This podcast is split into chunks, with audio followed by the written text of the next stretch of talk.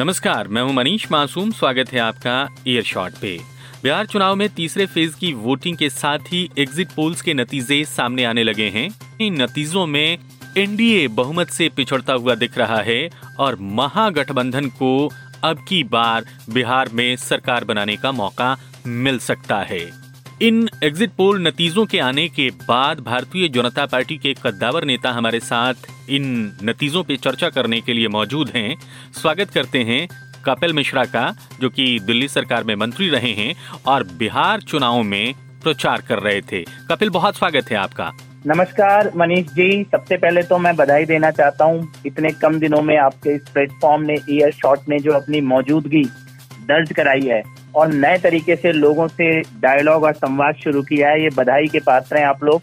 बहुत बहुत शुभकामनाएँ आपको और आपकी पूरी टीम को।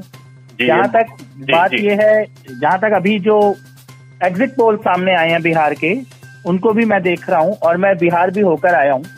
और लगभग लगभग सभी एग्जिट पोल में एक बात तो बड़ी क्लियर है कि नरेंद्र मोदी जी की लोकप्रियता और बीजेपी की स्वीकार्यता ये पूरे बिहार में है।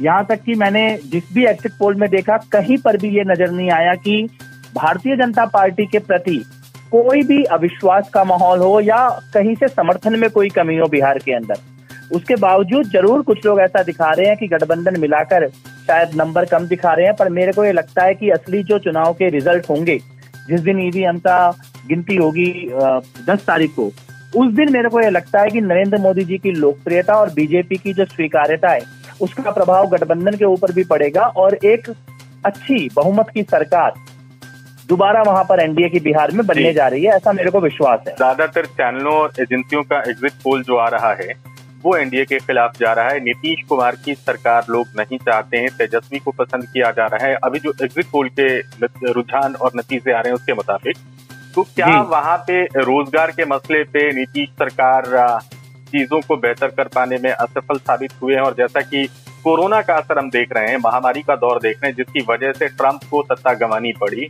वैसा ही कुछ बिहार में भी हुआ है कि कोरोना के बाद लोग वहाँ पे लौटे और लौटे लोगों ने ये सवाल उठाया कि हमारे प्रदेश में रोज़गार क्यों नहीं है, जिस वजह से हम वापस आए और आज स्थिति हमारी खराब है। देखिए, मेरे मेरे को नहीं लगता कि इस प्रकार का कोई कोरोना के मैनेजमेंट को लेकर कोई असंतोष था। क्योंकि वही वही लोग जो प्रवासी लोग दिल्ली से, मुंबई से, बिहार वापस गए थे, उन सबका ये कहना था कि मोदी जी ने राशन भी भिजवाया है, मोदी जी बैंक में पैसा भी भिजवा रहे हैं। और हमको ये लगता है कि जिस प्रकार से मैनेज किया गया है ये पूरा लॉकडाउन का पीरियड वो कोई और सरकार होती तो उतने अच्छे से नहीं कर पाती। ऐसा वहाँ पे लोग कहते हुए सुने लेकिन जब पंद्रह साल कोई सरकार चलती है, और पंद्रह साल की सरकारों में अलग अलग परमुटेशन कॉम्बिनेशन में वो सरकार चलती है तो स्वाभाविक तौर पर चुने हुए मुख्यमंत्री या पार्टी के प्रति कुछ लोगों के अंदर ये असंतोष या संतुष्टि पूरी ना होने के भाव ज़रूर वहाँ पर होते हैं। इसीलिए मेरे को ये लगता है कि जो भी कोई असंतुष्टि होगी भी वहाँ पर नीतीश कुमार जी से या जेडी, जेडीयू से, वो जो मोदी जी की लोकप्रियता और भाजपा की स्वीकार्यता को, का बल अगर उसे उस के सामने कम पड़ेगी और मुझे लगता है कि वो असंतुष्टि जो है चुनावों के रिज़ल्ट में नज़र शायद नहीं आए। ऐसी मैं उम्मीद करता हूँ, क्योंकि मैंने एक अंडरलाइन जो पूरे बिहार के कैंपेन के दौरान और अभी एग्जिट पोल के डेटा में भी निकल के आ रहा है, वो ये बड़ा स्पष्ट निकल के आ रहा है कि भारतीय जनता पार्टी के लिए वहाँ पर कोई भी नेगेटिविटी नहीं है पूरे बिहार में। ना एग्जिट पोल में कोई नेगेटिविटी नज़र आई, ना कैंपेन के दौरान नज़र आई। तो क्या भारतीय जनता पार्टी अगर नीतीश कुमार की स्वीकार्यता घटती है, उनकी सीटें सिकुड़ती है तो बाकी विकल्पों पे भी विचार करेगी कि वो सरकार बनाए? नहीं, मेरे ख्याल से भारतीय जनता पार्टी हमेशा अपने गठबंधन के जो सिद्धांत होते हैं, चुनाव से पहले जो शर्तें रखी जाती हैं, जो घोषणाएँ की जाती हैं, चुनाव के बाद हमेशा उस गठबंधन की उन्हीं ही शर्तों के आधार पर सरकार चलाती है। लंबे समय तक गठबंधन चलाने वाली पार्टी है।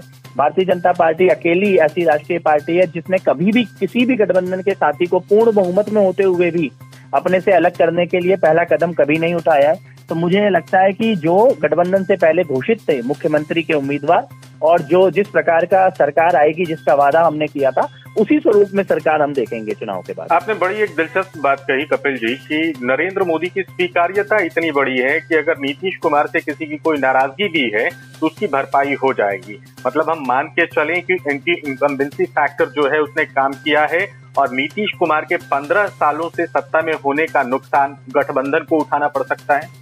नहीं, मेरे को मैं ये नहीं कह रहा कि उठाना पड़ सकता है। मैं ये कह रहा हूँ कि जब पंद्रह साल तक कोई कोई कोई पार्टी या कोई व्यक्ति सत्ता में रहता है तो ये बहुत ही स्वाभाविक सा हो जाता है कि कुछ असंतुष्टि या कुछ ज़्यादा अपेक्षाएँ वहाँ पर जनता की और मतदाता की होती हैं। और ये बहुत ही स्वाभाविक है। ये लोकतंत्र का स्वभाव है। तो जो आदि एग्जिट पोल का डेटा आ रहा है, उसमें अगर वो स्वभाव कहीं पे परिलक्षित होता है और लोग ये बोलते हैं कि जी हमें नीतीश कुमार जी से और भी ज़्यादा उम्मीद थी या पंद्रह साल के बाद जिस जगह पे हम बिहार को देखना चाहते थे, उसमें और भी कुछ होना चाहिए। तो ऐसी भावनाएँ स्वाभाविक स्वाभाविक है लोकतंत्र में होना। ऐसी भावनाएँ होंगी तो ये भी तो राजनीति का धर्म है कि अगर नीतीश कुमार को लोग बदलना चाहते हैं, बावजूद इसके गठबंधन को ज़्यादा सीटें मिलती हैं, जनता दल यूनाइटेड की सीटें कम होती हैं तो राजनीतिक धर्म तो ये भी बनता है ना कि लोगों की नाराज़गी को स्वीकार करते हुए उन्हें नया नेतृत्व दिया जाए, और वो नीतीश कुमार के अलावा कोई और भी हो सकता है गठबंधन से ही। नहीं, लोग बदलाव चाहते हैं, ऐसा तो ऐसा तो मेरे को वहाँ पर महसूस नहीं हुआ। लोग और ज़्यादा यही सरकार काम करे और दोबारा से वहाँ पर जंगल राज ना हो और ऐसी, ऐसा कोई भी झरोखा भी ना छोड़ा जाए कि फिर से वो अपहरण इंडस्ट्री बिहार में शुरू हो जाए। ये ये एक भावना लगभग लगभग बिहार में सभी लोगों में मैंने मैंने महसूस की है और मुझे लगता है कि लोग परिवर्तन नहीं, इसी स्वरूप में और भी ज़्यादा अपेक्षा ये ज़रूर लोगों की भावना वहाँ पर है। कपिल जी, एक बहुत ज़रूरी सवाल और आपकी बातचीत से ये बात निकली है। आपने बताया कि रोज़गार वहाँ पे मुद्दा नहीं हो सकता है। कोरोना को लेके जो मैनेजमेंट की गई है, केंद्र सरकार की तरफ़ से उसकी सराहना हुई है। लेकिन मेरा सवाल बिल्कुल उससे अलग था कि केंद्र सरकार के मैनेजमेंट को छोड़ के हम देखें लोगों का सीधा सा सवाल है कि बिहारी दूसरे प्रदेशों में जाता है उसको वहाँ पे मजबूर रहना पड़ता है और ऐसी बड़ी दिक्कत अगर कोई सामने आती है तो उसको अपने प्रदेश लौटना पड़ता है और वहाँ वो सारी चीज़ें हैं नहीं जिसके कारण से कि वो प्रदेश में लगातार रह सके उसको फिर बाहर जाना पड़ता है और इसी बात को भुनाने में कामयाब रहे हुए हैं तेजस्वी यादव। देखिए मैं क्योंकि खुद ही पूर्वांचल से खुद तो बिहार में खुद बिहार में रोज़गार पैदा करने की बात है सवाल है। मैं, क्योंकि खुद पूर्वांचल से हूँ मनीष जी तो मैं ये बात तो ज़रूर मानता हूँ। यूपी के पूर्वांचल का इलाका हो, बिहार का हो, झारखंड हो, छत्तीसगढ़ हो, यहाँ पे पिछले सत्तर साल में जो विकास का मॉडल बनाया गया, जिसमें खेती जो है वो नुकसान की चीज़ बन गई, और बीमार पड़ने पर भी दिल्ली लेकर आया जाए, एम्स लेकर आया जाए, ऐसा इंफ्रास्ट्रक्चर हो गया कि वहाँ पर इलाज भी नहीं मिलेगा और शिक्षा भी नहीं मिलेगी। ये सत्तर साल का एक बोझा इस पूरे इलाके के ऊपर डाला गया। और मजबूर कर दिया गया कि किसी को भी अगर सम्मान की ज़िंदगी जीनी है या कुछ बड़े सपने अपने जीवन में देखने हैं तो उसको दिल्ली मुंबई की तरफ़ पलायन करना पड़ता। ये सत्तर साल का बिहार का पूर्वांचल का आ, ये ये इस प्रकार का एक मॉडल इस देश ने देखा है। और ये मॉडल बदलना शुरू हुआ जब किसान के खाते में पैसे जाने शुरू हुए। अभी खेती का जो बिल चेंज किया गया जिससे खेती भी एक प्रॉफिटेबल ऑक्यूपेशन बनता चला जाए लोगों को युवाओं को अपने बिहार में हमने देखा एम्स आ रहा है आईआईएम आ रहा है। ये अब पिछले पाँच छह साल में आना शुरू हुआ है। तो लोगों की अपेक्षाएँ ज़रूर ये हैं कि हमको अब अपने अपने गली मोहल्ले से हमारा मन हो तो हमें दूर जाके काम करना है अलग बात है लेकिन मजबूरी नहीं होनी चाहिए कि ज़िंदा रहना है तो बाहर जाना ही पड़ेगा। और ये ज़रूर ये बार बार इस क्वेश्चन पे पिन कर रहा हूँ। और जो बातें आप कह रहे हैं उससे बहुत करीब तक हम जा नहीं पा रहे हैं जवाब के। केंद्र सरकार की योजनाएँ जिसका लाभ लोगों को मिल रहा है। राज्य स्तर पे लोगों की अपेक्षाएँ अलग है। वो कहते हैं कि देखिए, जब सड़क देनी थी, आपने दिया, कोई इनकार नहीं कर रहा। अगर बिहार की सड़कों से ही बात करें, मैं खुद लोगों से बात करके आया हूँ। उनका कहना है कि देखिए जी, जो उन्होंने कहा, बिजली, सड़क, पानी, ये सारा कुछ हुआ, लेकिन उसके भरोसे कब तक सरकार चलेगी? अब युवाओं का प्रदेश है, युवा कुछ अलग चाहते हैं पढ़ाई लिखाई में उनको वो माहौल नहीं मिल रहा है। और जो लोग पढ़े लिखे जा रहे हैं, उनको अपने प्रदेश में वैसा रोज़गार नहीं मिल रहा है तो हमें सरकार बदलनी है। ये बात कही जा रही थी, क्या इसी भावना को कैश करने में सफल रहे तेजस्वी यादव? मनीष जी, मैं मैं मैं फिर से कहना चाहता हूँ, ये भावना कि और कुछ होना चाहिए, ये डेफिनेटली है। लेकिन कौन करेगा? ये भी मैंने ये समझ यही थी कि लोगों को समझ यही थी कि ये एनडीए गठबंधन रहा तो किया जा पाएगा और सत्ता में कुछ और लोग आ गए तो फिर तो ये फिर से अपहरण का उद्योग और इकोनॉमी की बर्बादी और अपनी बेटियों को भी पाँच बजे के बाद नहीं बाहर निकाल सकते। वैसा बिहार दोबारा खड़ा हो जाएगा तो मेरे को लगता है कि युवाओं में यह समझ बड़ी स्पष्ट थी कि और कुछ भी ज़्यादा होना चाहिए, रोज़गार होना चाहिए, और विकास होना चाहिए बिहार के अंदर। लेकिन ये भी बड़ा स्पष्ट था उन लोगों के, सबके मन में कि ये अगर कोई कर पाएगा तो एनडीए गठबंधन कर पाएगा। मेरे को ये नहीं लगता कि ये जो अपेक्षाएँ हैं, ये दोबारा बिहार को जंगल राज की तरफ़ ले जाने की अपेक्षाएँ मैंने वहाँ पर महसूस नहीं करी। कपिल जी, ठीक है, अब इस मसले से बाहर निकलते हैं। एक और बात जो चल रही थी, जो देखने को मिल रही है, चर्चा हो रही थी कि एनडीए अपने मूल स्वरूप में लड़ा ही नहीं। लोक जनशक्ति पार्टी अलग हो गई और ये बात चलती रही कि लोक जनशक्ति पार्टी को भारतीय जनता पार्टी का आशीर्वाद प्राप्त है। खुद उसके नेता चिराग पासवान रैलियों में तारीफ़ करते रहे। उनकी दूरी बीजेपी से कतई नहीं रही, लेकिन वो नीतीश कुमार पे लगातार हमलावर बने रहे। क्या ये जो बिगड़ी हुई केमिस्ट्री है, इसने एनडीए के लिए खराब काम किया है, जिसका हश्र हम कम से कम एग्जिट पोलो में देख रहे हैं, उसके नतीजों में?